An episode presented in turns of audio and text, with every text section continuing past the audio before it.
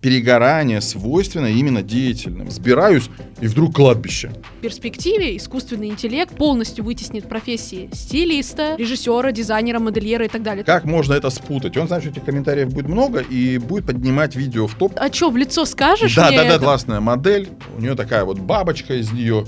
И тут ветер ее унесло. Миллион подписчиков, но сгенерированной компьютерной героини. Я сейчас, скорее всего, вообще грохну этот аккаунт. Мне сейчас плохо, и все, ну и, и слезы. Это Ну, цель вызвать эмоцию. Да, за этим будущее огромных манипуляций, создания колоссальных фигур влияния, которые уже не будут живыми людьми. Есть один большой секрет любых творческих людей. Они берут на себя амбицию, что они убедят сейчас весь мир, что именно так, как они видят, так и должно быть, так и правда. Ты можешь моей девушке писать письма? Я говорю, давай. Промпт-инженер. Ладно. Да, и я писал. Он говорит, ну ты так красиво говоришь, давай я буду в конверт и это.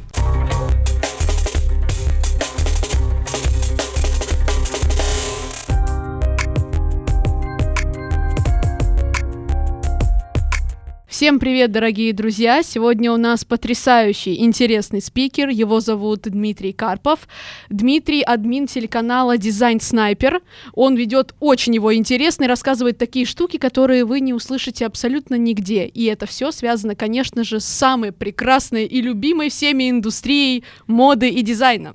Да, Здравствуйте, всё. Дмитрий. Да, Спасибо, очень- что очень пришли. Рад, да, очень рад и уверен, что получится отличный разговор. И уверен, что наши зрители сейчас, когда вы говорите о телеканале, да, поскольку они молодые, они понимают, что это телеграм, а вот мои уже алдовые сверстники, они, конечно, сейчас начинают искать пульт от Телеграм телевизора. это такая.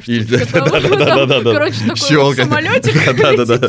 Да, щелкать там где-то по телевизору, и искать замечательный, в общем, телеканал. Ну и первое, о чем вы очень часто говорите, это про свою книжку, которую вы написали сами «Мышление как инструмент». Да, действительно, это был хороший для меня опыт сконцентрировать работу в Британской высшей школе дизайна, в Институте 2035, в школах креативного мышления, в других проектах, в некоторую методологию, как находить решения, да, то есть как эвристически работать. Основной подход, что есть некоторый алгоритм, алгоритм, по которому написаны прекрасные произведения, любые истории, любые сценарии, любые сюжеты, и что когда мы применяем этот же алгоритм к нашим проектам, получается очень даже неплохо. И я сейчас еще занимаюсь онлайновым курсом у себя на канале, который занимается вот этими вот вопросами мышления, как мы мыслим, как мы придумываем, как мы находим решения, как мы с помощью разных приемов и практик учимся лучше придумывать. А обучать, как думать, это на самом деле лучшее, что у меня на сегодня получается. Я тут в данном случае уже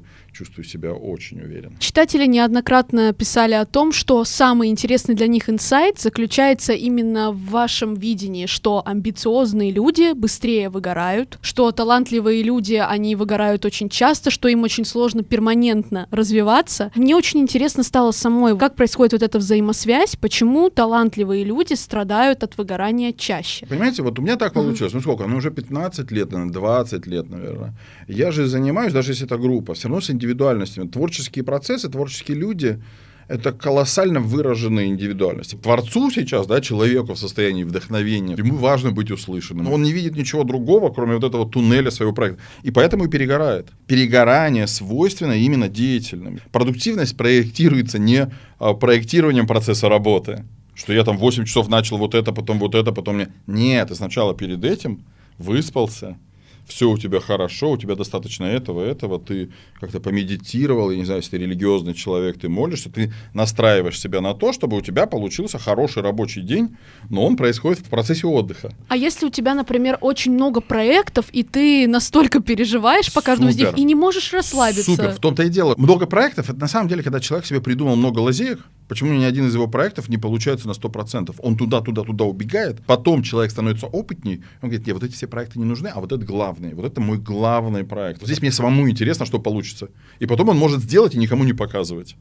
Или э, придумать, отложить. Кстати, я развиваю свой бизнес, но я не хочу говорить, в какой сфере Да. он развивается, но такой достаточно типичный, очень распространенный. И очень часто я, когда вижу, что повышается выручка, прибыль, я думаю, ой, Тала, как классно, все хорошо идет, и прям у меня заряд настроения, я даже могу там чуть-чуть подзабить и подумать, что ой, можно расслабиться, у меня и так все четко, все конкретно. Mm. А потом в какой-то момент что-то выходит из-под контроля или вдруг резко уменьшается прибыль. И тут я начинаю сразу быстро-быстро в суете пытаться как-то разобрать в своей голове, что случилось, что пошло не так, и как вот тогда балансировать вот в таких вот неоднозначных ситуациях, когда что-то зависит от тебя, а что-то, скорее всего, не может на 100% пойти по твоему плану, как ты себе нарисовал нарисовал. Быть на динамике. Вот мне очень нравится то, как вы это описываете. Бизнесмен, он уже может взять в управление хороший бизнес и развить его.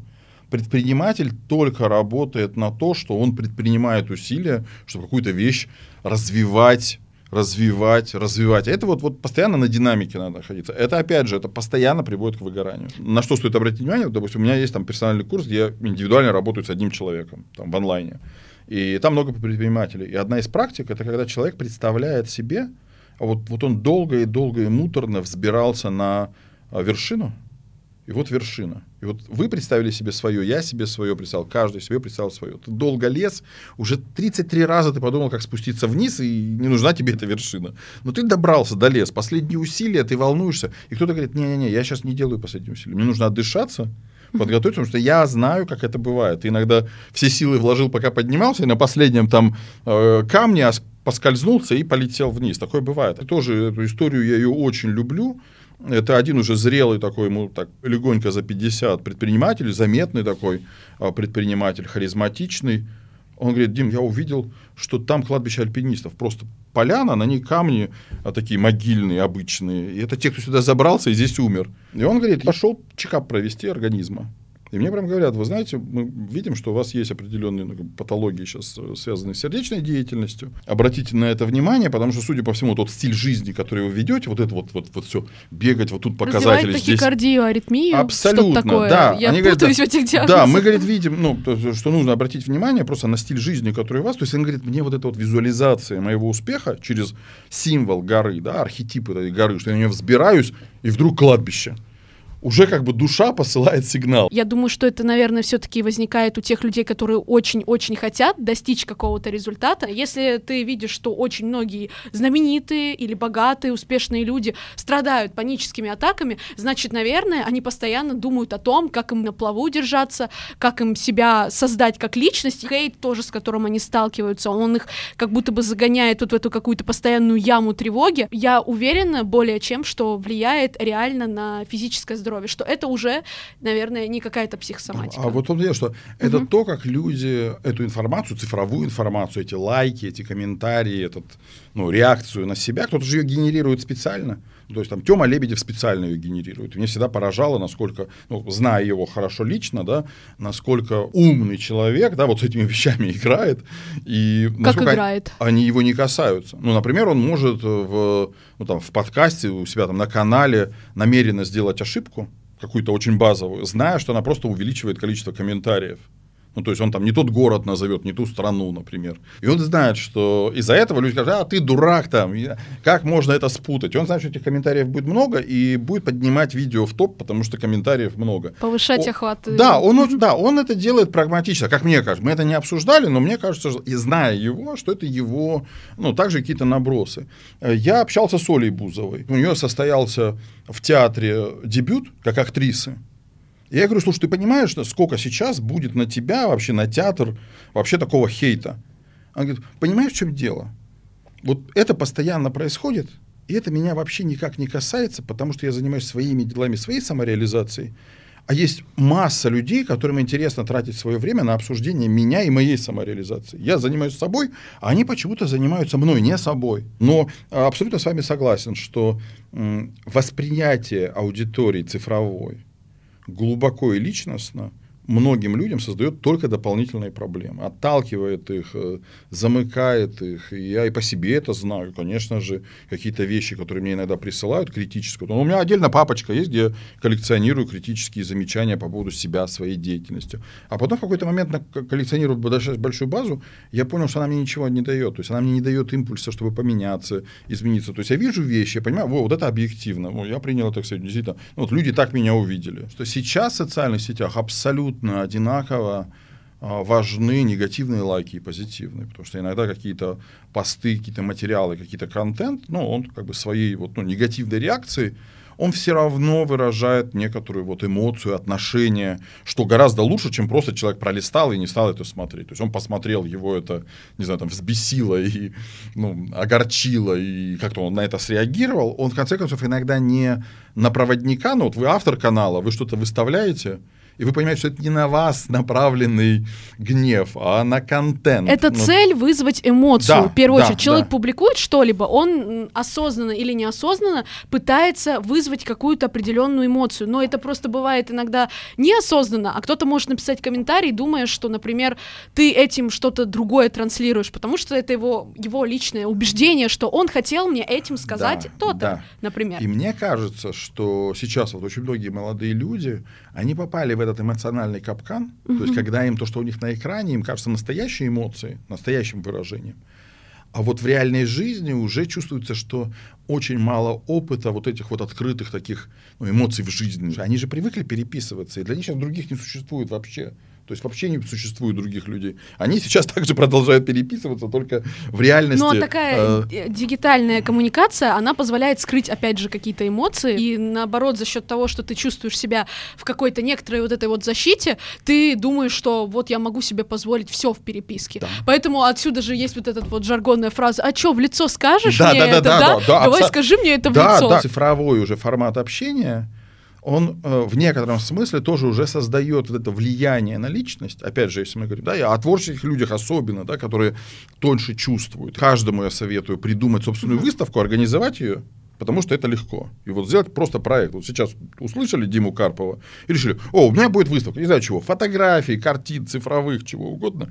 Просто снимаю небольшой угол, где-то вот нахожу, зову туда друзей через социальные сети, рисую афишу, пусть люди придут и в реальности физической посмотрят, как эти вещи живут в реальном пространстве. Мы реально на это посмотрим, и уже это даст вам, чем бы вы ни занимались, чувство вот присутствия вот, вот в физическом, в ощущаемом. А вот виртуальная коммуникация именно в дизайне, она искажает понимание моды, потому что вот знаете, сейчас идет вот этот активный тренд виртуальные модели. Э, Ты встала, да, классно. а, на тебя накинули какую-то одежду, ты можешь прикинуть какой угодно образ, даже который тебе кажется абсурдным, и понять, о, мне так идет, а это действительно тебе, скорее всего, подойдет, или это какая-то обманка? За последние на 15 лет я несколько проектов видел, ну, то есть, которых я участвовал на уровне, вот я видел, как они создаются, как они придумываются, то есть, а как возможно вообще сделать виртуальную примерочную. И несколько моих студентов делали такие проекты и продавали их крупным брендам. Точнее, крупные бренды уже покупали эти проекты целиком под свои платформы, например. А современный вот искусственный интеллект, если мы говорим о нем, да, он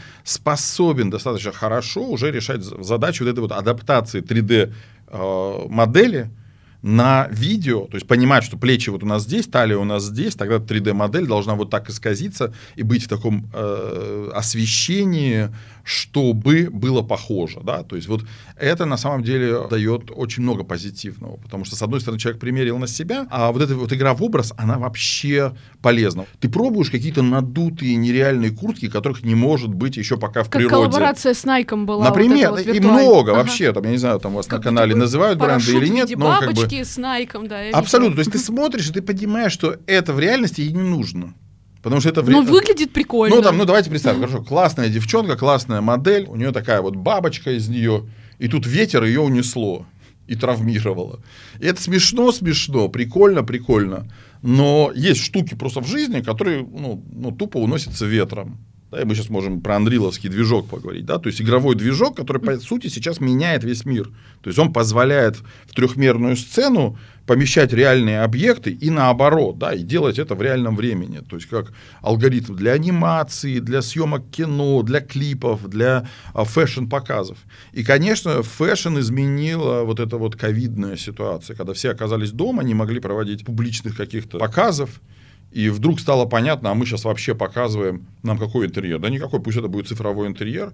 Модели просто ходят на хромакее, там, или вообще по квадратному метру ходят, и этого достаточно. Но вот вы вначале сказали, что он может воссоздать что-то, ключевое слово я запомнила, похожее. А может ли быть такое, что в перспективе искусственный интеллект полностью вытеснит профессии стилиста, режиссера, дизайнера, модельера и так далее? Если все можно сделать с помощью виртуалки, тогда какой смысл получается в этих профессиях? Ну, глобально он немножечко устаревает. Получается, у них будет значительно снижаться гонорар? Это то, как мы видим сейчас. То есть, что нужно понимать про искусственный интеллект и нейронки? Мы настолько сейчас в самом начале пути, что это ровно так же напоминает разговоры, которые там были 30 там, лет назад.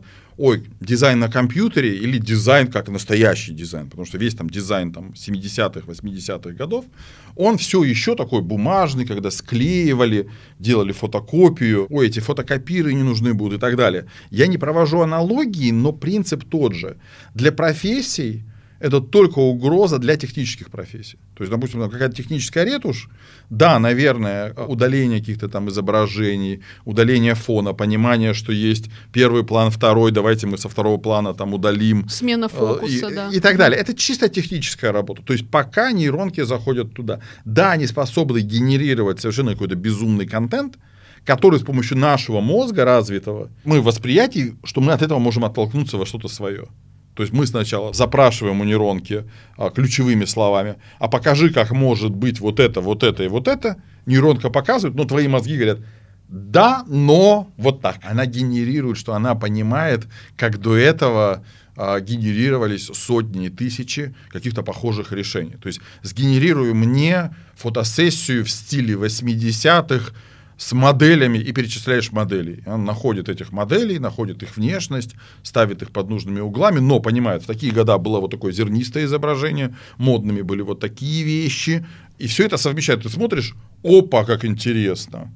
То есть у меня даже прически, посмотри, он попал в прически, он нашел большое соответствие по прическам. Но хороший арт-директор смотрит на эти все вещи и говорит, да, это круто, но давайте мы теперь к этому еще добавим, что это все у нас черно-белое.